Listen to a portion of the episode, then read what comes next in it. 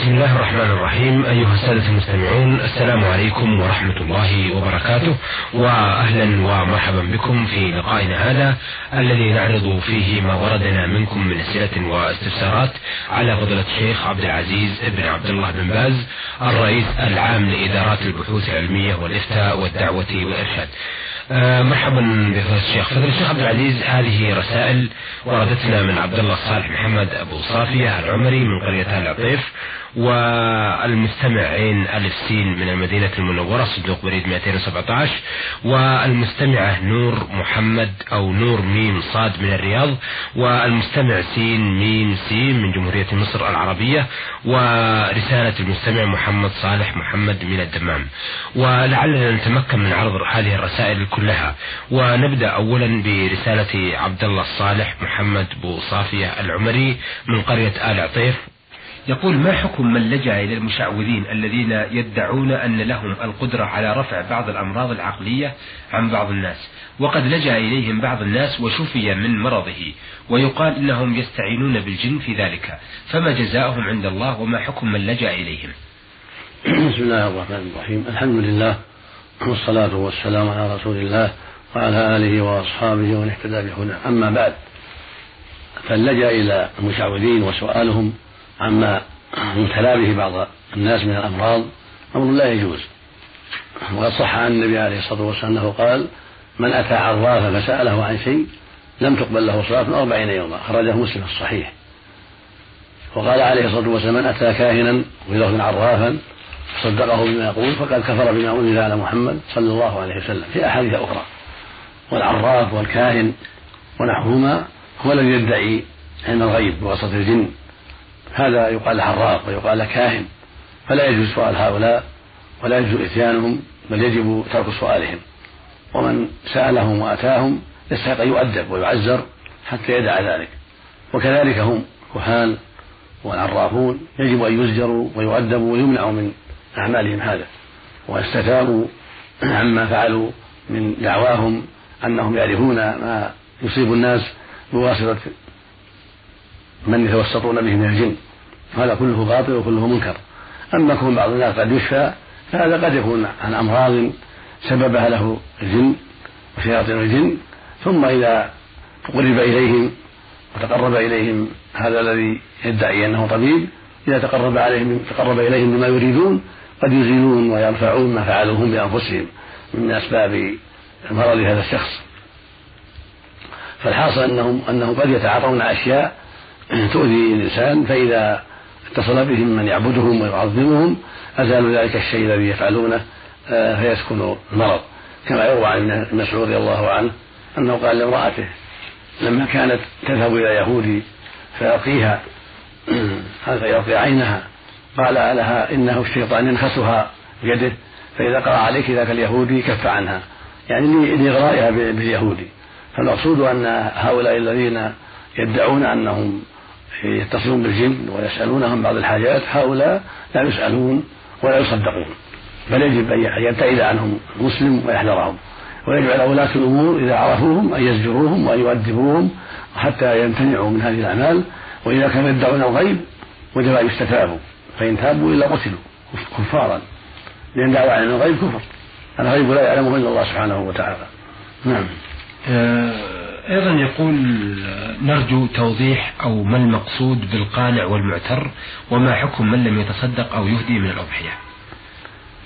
القانع والمعتر فيما ذكر أهل العلم القانع هو الذي يسأل يرفع يده يسأل. نعم. والمعتر هو الذي يتعرض ويظهر منه الرغبة في أن يعطى ولكنه لا يرفع يده ولا يسأل. والذي لا يتصدق من الضحية نعم.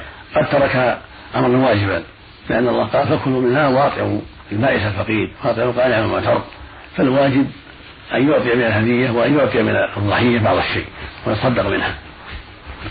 وإذا قسمها أثلاثا صدق بالثلث وأكل الثلث وأهدى الثلث إلى بعض أقاربه وجيرانه هذا حسن. وإذا أكلها كلها فينبغي له أن يغرم ما يقابل جزءا منها يتصدق به مقابل ما أكل من حق الفقراء. نعم. آه هذه رسالة وردتنا موجهة لفضيلتكم يقول فضيلة الشيخ عبد العزيز بن عبد الله بن باز. السلام عليكم ورحمة الله وبعد. يقول آه، أفيدكم بأنني أشتغل في بقالة في المدينة المنورة وعند البقالة قمامة. وفي ذات ليلة في شهر رمضان المبارك بعد التراويح وقفت ووقفت سيارتي عند القمامة وبعد آه، نزلت من السيارة. وجدت في القمامة مسجل وراديو ناشونال. والبقالة ليس عنده مواقف في آه، هي الوحيدة. والمسجل جديد وعليه آه، اسم راعيه وأن نفسي طيبة منه لا أريده أبدا. أفيدوني جزاكم الله عن هذا وما أصنع به. يقول آه، في ذات الليلة من ليالي رمضان يقول بعد صلاة التراويح وقفت سيارتي عند القمامة وبعد نزلت منها من السيارة. وجدت في القمامة مسجل ورادو ناشونال والبقالة ليس عندها مواقف هي الوحيدة. المسجل جديد وعليه اسم آه، راعيه وأنا نفسي طيبة منه لا أريده. آه، أفيدوني جزاكم الله عنه عن الإسلام والمسلمين خير الجزاء. الذي يرى أن صاحبه يلتمس ويعطى هذا الرجل لأن هذا في الغالب ما يدعى عليه ما يطرح وإن كان عليه اسم صاحبه يعطى صاحبه ولا يعتبر هذا من القمامة التي يأخذها من شاء لأن الظاهر أن هذا لن يوقف القمامة إما إما إما من بزر صبي صغير ألقاه وإما من خادم لا تعقل غير التصرف كالمجنونة فمثل هذا لا يلقيه لا يلقيه عاقل في القمامة لا مسجل ولا ولا راس فإذا كان اسمه على اسم صاحبه عليه يلتمس ويعطى إياه فضل الشيخ أنا أعتقد أنه لما كان في ليالي رمضان وخاصة كما أشار بعد التراويح ربما أنه سمع بعض محدثي المساجد وحديثه مثلا عن آلات الملاهي وكذا فرغب عن هذا المسجل وعن هذا. فرماه. هو محتمل هذا احتمال. نعم. أو احتمال قد يكون. آه. مو بعيد قد يكون رماه لكن إذا كان اسمه عليه وطلبه وأعطاه إياه يكون أحوط من باب الاحتياط. نعم. وإن لم يجده وباعه وتصدق به حسن نعم. نعم. آه هذه الرسالة وردتنا من آه أحد المستمعين يقول في رسالته السلام عليكم ورحمة الله وبركاته أما بعد فأنا الحائرة وأرجو أن توضحوا لي في ما في رسالتي هذه فأرجو التكرم التوضيح بما يلي آه، تقول آه، في رسالتها آه، أنها دائما تستمع إلى البرنامج وتريد أن أن تعرف عن ما يوضع على الأصابع من مناكير وما يوضع في الآونة الأخيرة من سحابات خلف الظهور ما حكمها؟ وهل هذه كانت مستخدمة في أول الإسلام أم لا؟ هذه لا نعرف لها أصلا وإنما هي من الحوادث. نعم. اللي جد في الناس المناكير والسحابات هذه أشياء جدت فيما نعلم ما نعلم لها أصلا. فالمناكير ينبغي تركها لأنها تغطي الأظفار وتمنع الماء فينبغي تركها. لكن إذا استعملتها المرأة وأزالتها عند الوضوء فالأمر في هذا واسع. ولكن لا ينبغي أن تلقى وقت الوضوء لأن تمنع الماء. وأما مسألة السحابات فأمرها واسع. لو كانت من الأمام كان أحسن وأولى كالطريقة السابقة. الجنوب تكون أمام هذا المعروف. فإذا كان الجيب من وراء مضبوط لا تظهر معه العورة فلا يضر إن شاء الله. نعم. هذا هذه الرسالة آه، يسأل فيها صاحبها أيضا ويقول أنه المستمع سين ميم سين مصري يعمل في مزرعة في القصيم في البكيرية. آه، يقول في رسالته أنا أتابع برنامج نور على الدرب وعلمت من المشايخ أن اللحية سنة وأمر وأمر بها النبي صلى الله عليه وسلم وحرام حلقها. وفرت لحيتي ولكن أرسل لي أخي وقال إذا أردت أن تزورنا احلق لحيتك لأن في عندنا قرار بقضاء على الجماعات الإسلامية وهذا القرار يظن جميع أصحاب الزقول. هل يجوز لي حلقها أو تركها؟ وجزاكم الله عنا خير الجزاء. النبي عليه الصلاة والسلام أمر بإعفاء اللحى وتوفيرها وإرخائها. والحمد لله الذي هداك لهذا الأمر العظيم. وهذه السنة التي هي مما شرعه الله عز وجل وهي من طريقة النبي صلى الله عليه وسلم. وهي سنة بمعنى أنها من أعمال النبي عليه الصلاة والسلام. وهي واجبة لأن الرسول أمر بذلك. فهي واجبة. إعفاؤها وإرخاؤها أمر واجب. فالواجب على جميع المسلمين هو إعفاء اللحى وإرخاؤها وتوفيرها وعدم قصها وحلقها. ولا ينبغي للعاقل أن يغتر بمن حلق أو قص بل ينبغي للعاقل أن يهتم باتباع النبي عليه الصلاة والسلام والسير على منهاجه. لأن الله يقول لقد كان لكم في رسول الله أسوة حسنة. فعلينا أن نتبعه صلى الله عليه وسلم وأن ننقاد لأمره وأن نحذر معصيته عليه الصلاة والسلام. وأنت أيها الأخ إذا سافرت إلى مصر فاستعن بالله ولا تحرقها أبدا وأبشر بالعافية. الحكومة إنما تطلب من كان يتسبب في مشاكلها أما من أعرض عنها فلا, فلا تضره إن شاء الله. فأنت لا تشتغل ما لا يعنيك وإذا وصلت إلى بلاد فاشتغل ما ينفعك من طاعة الله ورسوله ومن كسب الحلال ولا يضرك كما يقوله هذا الرجل. بل أو في بل استقم على إحيائها وإرخائها وأبشر بالعافية. ومن يتق الله يجعل له مخرجا. ومن يتق الله يجعل له من أمره بسرعة أيضا يقول في رسالته آه، حضرة المشايخ أنا أصلي بعد صلاة العشاء أحد عشر ركعة. وأوتر وأعجز بعض الأيام لأنني أشتغل كل اليوم وأصليها في الثلث الأخير وإذا غلب علي النوم لم أستيقظ صليتها في النهار. هل تصح؟ أفيدوني جزاكم الله عني خير الجزاء. هذا عمل طيب وهذا موافق للسنة لأن الرسول صلى الله عليه وسلم كان في الغالب يوتر بإحدى عشر ركعة وربما أوتر في أول الليل ثم أوتر في وسطه ثم أوتر في آخره ثم انتهى أخيرا إلى آخر الليل عليه الصلاة والسلام. كان الغالب عليه أن يصلي في آخر الليل عليه الصلاة والسلام. هذا الذي فعلته هو السنة. وإذا نمت عنها فلا حرج. إذا نمت عنها بعض الأحيان أو أو تقلت عنها أو آه، لم يتيسر لك أداؤها فافعلها في النهار. صلي إلى النهار ما تيسر لكن من غير إيثار صليها شفعا. صلي مثلا اثنتا عشر ركعة يعني ست تسليمات بدل 11 ركعة. إذا تيسر ذلك وإن صليت أقل من ذلك كثمان أو ست ركعات أو أربع ركعات كله طيب. لكن الأفضل أن تصلي بعدد ما كنت تفعله في الليل وتزيد ركعة. تزيد ركعة حتى لا بواحدة في النهار فتصلي شفعا وكان النبي صلى الله عليه وسلم إذا فاته ورده من من الليل مرض أو نوم صلى من النهار ثنتي عشرة ثنتي عشرة ركعة كما قالته عائشة رضي الله عنها. هذا هو السنة. الذي يفوته ورده من الليل بنوم أو مرض أو نحو ذلك فإنه يصلي من النهار لكن يكون شفعا لا وترا. وأنت بحمد الله قد وفقت للسنة ولو أوتر الإنسان بأقل من ذلك أو أوتر بواحدة أو بثلاث أو بخمس فكله سنة والحمد لله. أقله واحدة. إذا صلاها بعد العشاء أو صلاها في آخر الليل فقد فعل السنة. نعم. آه سؤاله الثالث في هذه الرسالة يقول أنا أشتغل في المزرعة وموجود فيها عنب ونخل وخضر وأنا أحمل من هذه الأشياء آه، مع مع العلم أننا كلنا على حساب المعذب.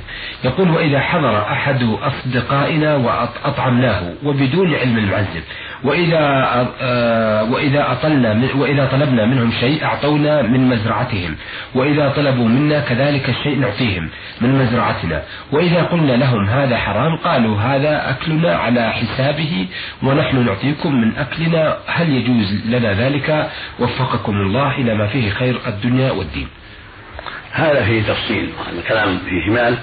أما الضيف يعطى من الفاكهة الموجودة من غير خبنة لا يحمل شيئا بل يأكل معكم فلا بأس إن شاء الله.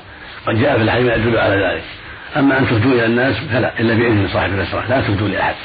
إلا بإذن صاحب المزرعة لكن من زاركم قدمت له شيء مما في المزرعة من عنب أو بطيخ أو رطب فلا بأس. بحيث يأكل فقط لا, لا, لا يحمل معه شيئا ولا تبدوا له شيئا بل يأكل معكم من هذا الذي يسره الله هذا لا بأس به إن شاء الله. أما يتخذ معه شيء يخرج له أو تهدوا له شيئا فلا إلا بإذن صاحب المزرعة. سؤال السؤال الأخير للمستمع سين ميم سين مصري ويعمل في مزار القسيم يقول فيها أنا أحب قراءة القرآن وأحفظ منه كثير وبعض الصور السور أقرأها كويس وبعضها إذا قرأتها إذا قرأتها إلى أحد الناس يقول لي أنت تكثر في القرآن وهذا حرام. أرجو إفادتي وفقكم الله هذا كان تجتهد وتقرأ على من تيسر من الإخوان الذين هم أعرفهم في القرآن حتى تزداد بصيرة في القرآن. النبي عليه الصلاة والسلام قال الماهر بالقرآن مع السفرة كالبررة ولم يقرأ القرآن وعليه شاق أو يتساعد فيه له أجران. فأنت على خير إن شاء الله ما دمت تجتهد وتعتني أنت على خير وهذا طريق التعلم تقرأ وتكرر وتأمل الحروف ولا تعجل حتى تستفيد. وإذا تيسر لك من فعله منه تقرأ عليه وتسأله عما قد يشكل عليه. وبهذا تستفيد ويقل الغلط ويكثر الصواب. ولا ترضى بقراءتك ولا تقراها أحد لا بل امتحن امتحن قراءتك. وقرأها على من هو أعلم منك إذا تيسر حتى تستفيد علما إلى علمك وحتى تحسن قراءتك بقراءتك على من هو أعلم منك. هذا هو الذي ينبغي عليك هذا هو الذي ينبغي لك.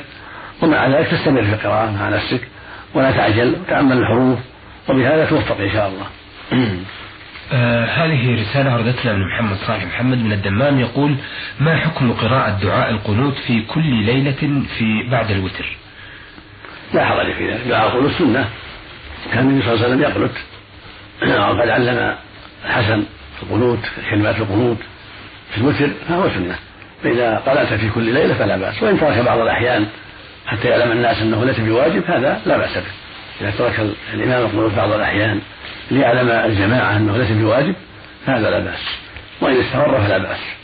النبي صلى الله عليه وسلم علم الحسن القنوت ما قال له دعه في بعض الأيام دل ذلك على أنه إذا استمر فلا حرج. نعم. شكرا أثابكم الله. أيها السادة إلى هنا نأتي إلى نهاية لقائنا هذا الذي عرضنا فيه رسائل السادة عبد الله الصالح محمد أبو صافية العمري من قرية العطيف والمستمعين ألف سين من المدينة المنورة والمستمعة نور ميم صاد من الرياض والمستمع سين ميم سين من جمهورية مصر العربية وأخيرا رسالة محمد صالح محمد من الدمام يسأل عن حكم قراءة دعاء القنوت في كل ليلة من رمضان. رمضان ومن غير رمضان أيضا. عرضنا الأسئلة والاستفسارات التي وردتنا في هذه الرسائل على فضيلة الشيخ عبد العزيز بن عبد الله بن باز الرئيس العام لإدارات البحوث العلمية والإفتاء والدعوة والإرشاد.